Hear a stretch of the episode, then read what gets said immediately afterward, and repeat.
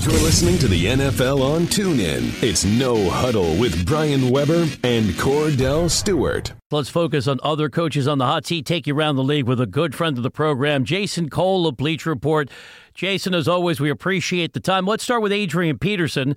Now that he's been placed on injured reserve, ending his season, do you think there's a chance the Cardinals will want him back next year to back up David Johnson at the age of 33? Well, look, given how things ended for him in New Orleans, uh, they may want him as a backup. I don't think Adrian's going to want to be a backup, right? Like that wasn't that was a bad marriage right right from the beginning because there just weren't enough touches, and I think that Adrian still believes that he can play and will want to go somewhere where he thinks he can play. It will take some time before he's willing to accept, if he ever does, that he's a backup. There are some guys who just can't can't do that. Um, they, they can't they can't see themselves in that kind of role. So to me, it sort of has to be more of a. Uh, this is more about where Adrian Peterson is in his mind and his progression as a, as an athlete. Jason, if you had to deal with the situation in Cleveland as far as the head coaching job is concerned, how would you deal with that, considering there's only been one game won in the last two years?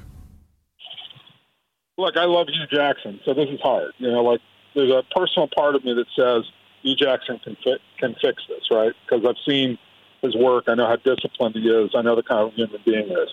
But there's also part of me that the logical part of me that sits here, and I like John Dorsey too, right? Let, let's not, um, you know, uh, let's let's not say that I favor one over the other. But part of me also who says there's a point at which athletes tune out the coach, right, and say that guy can't help me win. And when you're one in 28 or whatever they've been at this point in time under Hue Jackson, part of me says that players there probably don't believe that Hue Jackson can help them win. And if they don't believe that, then they're not going to buy into what he's selling, and he's no longer viable as a head coach. Taking you around the league with Jason Cole, Bleacher Report. Jason, the Bengals are five and eight, and they're going to Minnesota on Sunday. Once more, Marvin Lewis is in the final year of his contract. What do you think his future looks like in Cincinnati? It's funny. I was talking to somebody in, um, in Cincinnati about this earlier this week, um, and basically what they said is that you know Mike Brown. Where, where's Mike Brown's head? Is Mike Brown at the point where he knows he needs to bring somebody in to change what's going on there?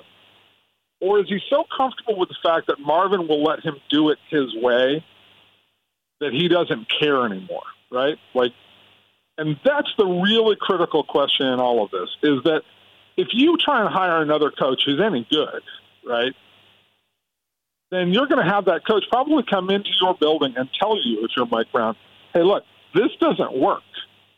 We can't have players who touch the coaches on the sideline and you know push them aside. We can't have. We have to do some addition by subtraction by getting rid of some of the knuckleheads who won't do it the way we want to do it. And I'm not sure that Mike Brown has a whole lot of appetite to hear that. And if he doesn't, then Marvin possibly stays if he acquiesces to look, it's been long enough, and the fans are are no longer happy, then Marvin's going to go. But this is all dependent on one man and what that one man believes. It's, this is not based on group think in any way, shape, or form. When I think of the MVP award, Jason, I think of someone that's consistent um, and, and, and, pretty much a difference maker in the game. Um, the conversation about Antonio Brown has been, I want, I want to say minimal, and nothing to really yeah. brag about, but he's been a game changer, and he's also turned games around in, in some and been consistent. Do you think he has an opportunity? Oh yeah, he would be on the discussion. I mean, if I was to name three to five candidates, he'd be one of them. Now, look, Carson Wentz was way at the top of that list. The fact that Carson Wentz is now out for the season um, op- I think opens it up more for Antonio Brown. I think Ben Roethlisberger gets consideration on lot. I think Le'Veon Bell. Some people talk about him, but to me, it's clear that in a in an era of spectacular wide receivers, Antonio Brown may be the most spectacular. He may not be the most gifted, right? Like you wouldn't you wouldn't draw up a receiver necessarily who looks like Antonio Brown. You'd want the taller guy. You'd want the Julio Jones. You'd want the AJ Green types, right? That's more along the lines of the kind of receiver that you typically want to have. But nobody outworks Antonio Brown, and nobody makes bigger plays in a game than Antonio Brown, and nobody determines how the offense goes more than Antonio Brown. Like if he, when he's getting eight, nine, ten catches a game, they're close to unstoppable. And and you know he opens up so much, and, and yeah, he feeds off of other guys. But yeah, he's clearly in that conversation to me. Looking to make history, no wide receivers ever won the MVP award in the NFL, other than Jerry Rice, got the designation from the Associated Press a long time ago. Jason Cole, Bleacher Report, is our guest. It's the NFL on TuneIn. Jason, what do you make of the reports indicating there's friction between Bucks head coach Dirk Koetter and Jameis Winston? As you know, Winston said the other day in public everything's fine, but what do you expect him to say? I think there's friction between any human being and Dirk Koetter because of the way that he likes to he likes to talk to people, and that's not unlike a lot of other head coaches. Kordell did. I, I always I find this stuff amusing. Kordell, did you get along with every head every coach that you ever had? In times, I did not. Right. I mean, did care to be around them sometimes, Jason. Well, I'm sorry. What? I said I didn't care to be around them sometimes. Yeah, just just a couple of times, right? Yeah, like just a, a couple. couple of times every day. Yeah. Right? And right. so here's a, here's a story that I, I once sat in Otto Graham's living room. He was in his 70s at the time, still you know before the before he really started to get sick and his mind went right. So he's telling me a story about him and Paul Brown, right? And he's telling me about how Paul Brown took him out of a game because he ran the you know, he left the pocket too early one time, and Paul Brown got angry, so he put in his backup. And Otto Graham sat there and said, if I, I was sat there on the sideline and if I had a gun, I would have walked up and I would have shot Paul Brown right then, right? Wow. That's how angry he was with Paul Brown. He's laughing as he's telling it, right? They won seven titles in 10 years. Now, granted, it wasn't the NFL that we know today, but they made it work. And the whole point about this is when you're competing at this level, you don't always see eye to eye.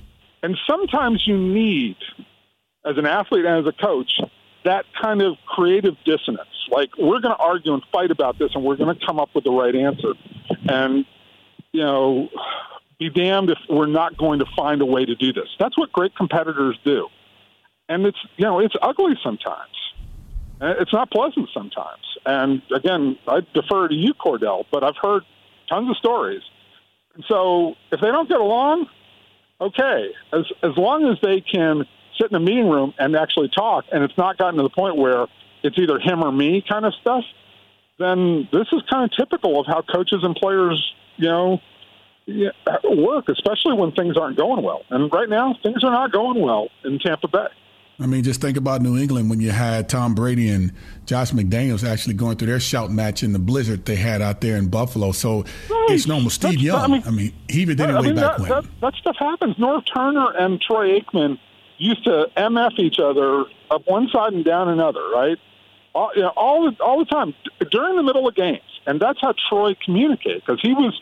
Yeah, he's a he's a foul mouthed guy when he played. He's right, Jason. But Norv Turner no kept different. the job. Is Dirk Koetter going to keep his gig in Tampa Bay? I don't know that one. I don't know about because you know again you get back to the Glazers, and the Glazers do things in odd ways. And again, the one thing you don't know about this is is this to the point where it has to be a divorce? Like, is is Dirk Koetter walking in to Jason Licht's office and into the Glazers' office going, I can't work with this guy?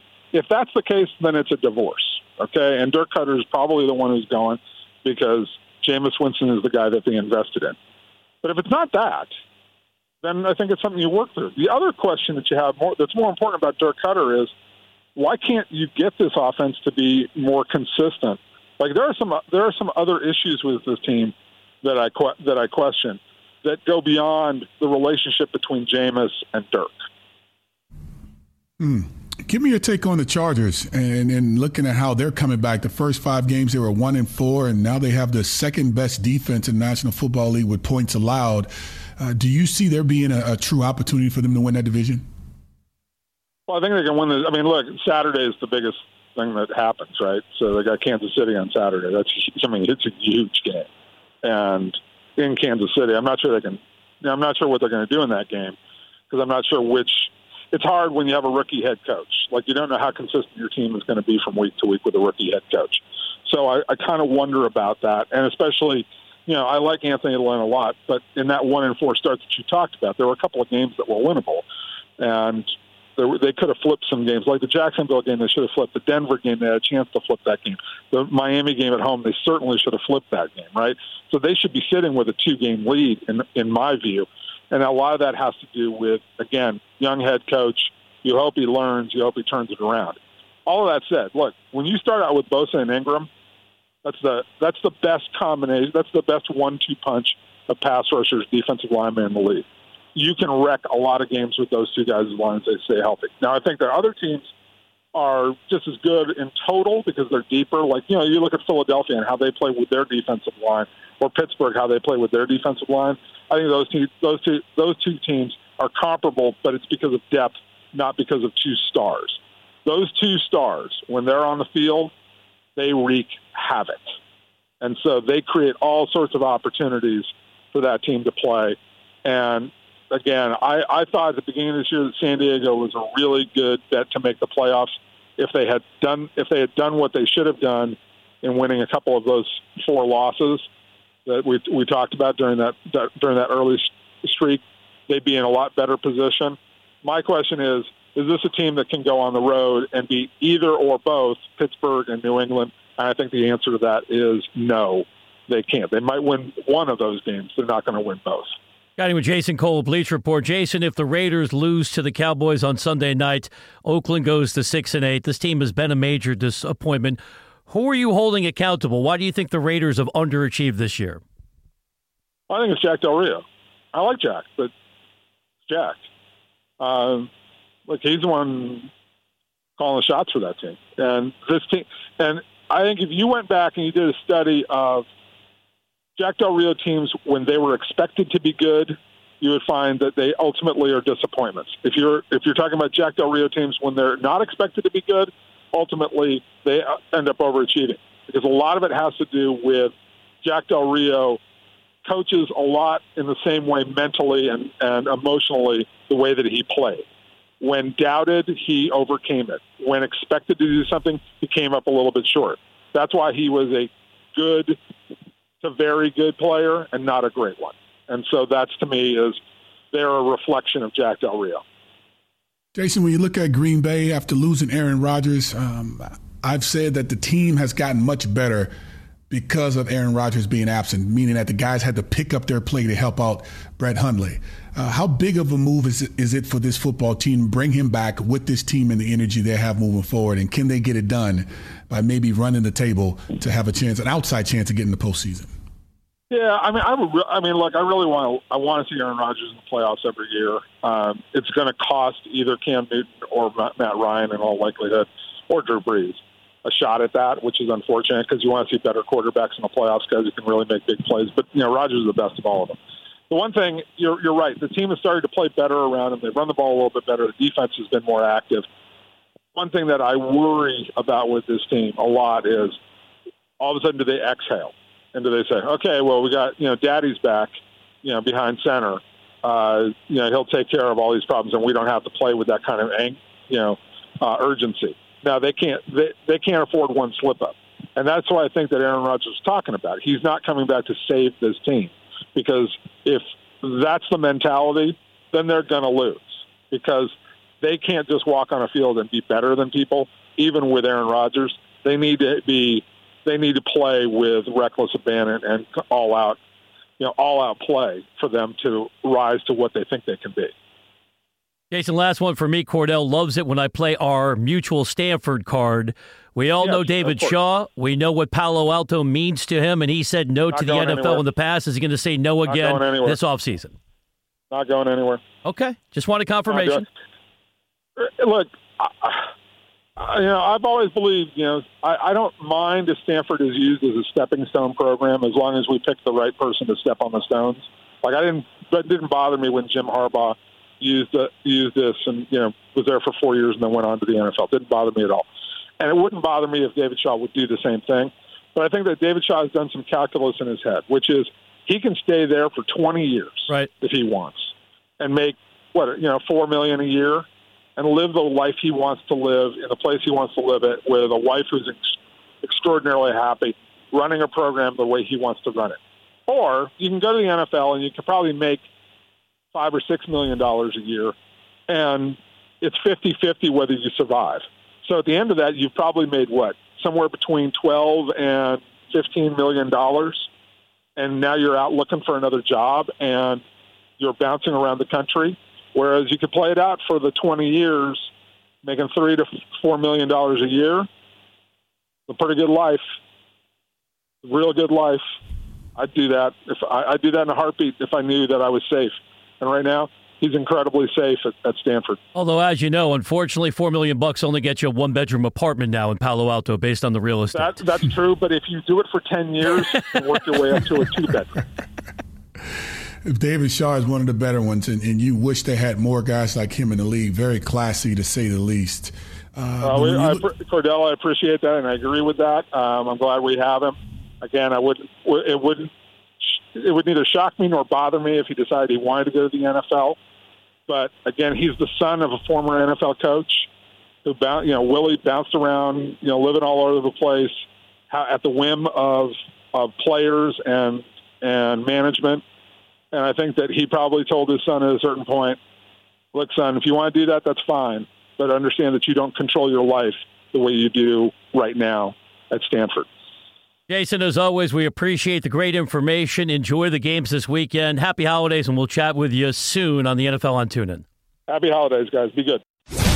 You've been listening to No Huddle with Brian Weber and former Steelers quarterback Kordell Slash Stewart live on the NFL on TuneIn. 20, 15, 10, 5, touchdown. The National Football League is on TuneIn.